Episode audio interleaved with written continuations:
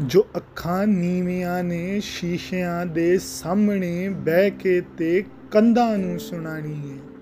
ਬੜੀ ਲੰਮੀ ਕਹਾਣੀ ਹੈ। ਮੇਰਾ ਮਤਲਬ ਕਿ ਪਲਕਾਂ, ਮੁੱਢ ਜੰਮੀ ਲੂਣੀਆਂ ਬਰਫਾਂ ਦੀ ਜਿਹੜੀ ਤੈ ਪੁਰਾਣੀ ਏ ਬੜੀ ਲੰਮੀ ਕਹਾਣੀ ਏ ਗੁਲਾਮਾਂ ਦੇ ਗੁਲਾਮਾਂ ਦੀ ਗੁਲਾਮੀ ਕਰਦਿਆਂ ਹੋਇਆਂ ਵਫਾ ਦੀ ਰੀਤ ਚੱਲਦੀ ਸੀ, ਜਵਾਨੀ ਬੀਤ ਚੱਲਦੀ ਸੀ।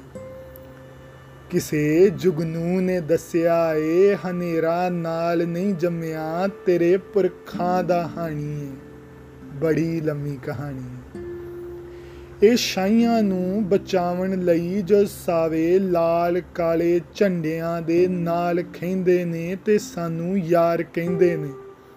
ਅਸੀਂ ਇਹ ਸਮਝਦੇ ਕਿਉਂ ਨਹੀਂ ਕਿ ਸਾਡੇ ਖੂਨ ਪਾਣੀ ਤੇ ਇਹਨਾਂ ਦਾ ਤੇਲ ਪਾਣੀ ਹੈ? ਬੜੀ ਲੰਮੀ ਕਹਾਣੀ ਹੈ।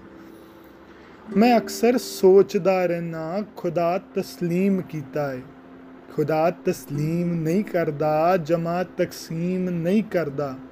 ਫਿਰ ਆਪੇ ਸੋਚ ਲੈਂਦਾ ਹਾਂ, ਖੁਦਾਵਾਂ ਦੇ ਖੁਦਾਵਾਂ ਤੋਂ ਖੁਦਾ ਨੇ ਮਾਰ ਖਾਣੀ ਹੈ ਬੜੀ ਲੰਮੀ ਕਹਾਣੀ ਹੈ ਕਦੇ ਤੂੰ ਸੋਚਿਆ ਕਿਉਂ ਨਹੀਂ ਜੇ ਹੋਰਾਂ ਵਾਂਗ ਸਾਬਰ ਵੀ ਤੇਰੇ ਕੁਨਕੁਨ ਤੇ ਕੰਨ ਧਰਦਾ, ਜਬਰ ਨੂੰ ਜ਼ੇਰ ਨਾ ਕਰਦਾ?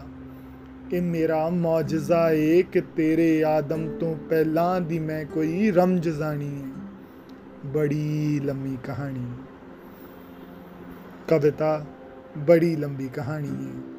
ਕਵੀ ਸਾਬਰ ਅਲੀ ਸਾਬਰ।